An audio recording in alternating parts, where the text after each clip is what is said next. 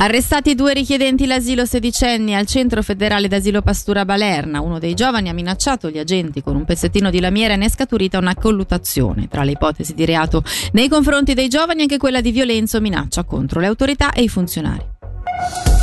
La Vertezzo e Locarno hanno consegnato al Consiglio di Stato l'istanza per l'avvio di una procedura d'aggregazione dei due comuni. La legge in materia prevede ora che entro un anno venga avviato uno studio di aggregazione. Sentiamo Angelo Chiello eh, che ha intervistato il sindaco Alan Scherrer ha un peso molto importante, malgrado quello che si possa pensare sulle dimensioni di un comune come la Vertezzo, ma è importante perché è un significato di un lavoro serio, prima di tutto da parte del comune di Lavertezzo, che ha analizzato i vari scenari ed è giunta alla conclusione che l'aggregazione col polo sia la migliore soluzione, ma anche un segnale molto importante per Locarno che si apre, si apre a tutte le realtà indipendentemente dalla forza finanziaria che esse portano dalla dote che esse portano, proprio perché in un'ottica di sviluppo della regione è importante fare un passo con tutti i comuni che lo desiderano.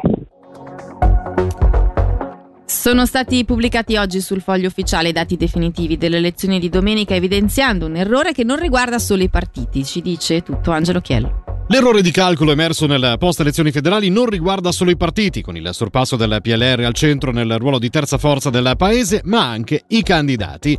Anche in questo caso, dato che nel precedente non è cambiata l'attribuzione dei seggi, non ci sono cambiamenti rilevanti. Quello più significante però riguarda Greta Gysin dei Verdi, che nella correzione del calcolo si vede assegnare 298 voti in più per un totale di 22.619 preferenze.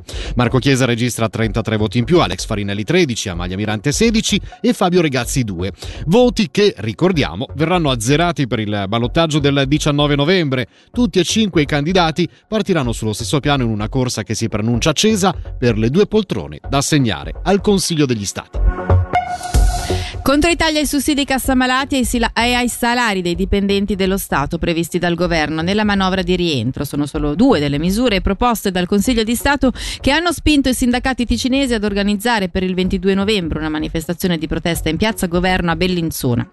Alla politica ticinese verrà chiesto di correggere il tiro su alcune misure di risparmio previste per raggiungere il pareggio di bilancio entro il 2025. Per il sindacato CST sentiamo Giorgio Fogno. Quello che ci preoccupa eh, in modo molto importante sono le numerose misure che andranno a penalizzare le fasce anche più precarie della popolazione. Da una parte c'è evidentemente la preoccupazione salariale con la paventata decurtazione, ma dall'altra c'è anche tutta una serie di misure di risparmio sugli istituti per invalidi, sulle case anziani, sui centri educativi per minorenni, per tutta una serie di strutture e di servizi che offrono delle prestazioni a favore di quella fascia di popolazione che necessita di un intervento dello Stato perché sta vivendo delle difficoltà. Ma questa è una manifestazione unitaria, dunque tutti coloro che vorranno partecipare sono evidentemente benvenuti, ma si vuole veramente tematizzare un problema o un futuro problema che toccherà una grande fetta della popolazione, quindi non è un, un incontro per un gruppo ristretto di conoscenti, ma è veramente un momento che vuole coinvolgere la più ampia fetta di popolazione possibile.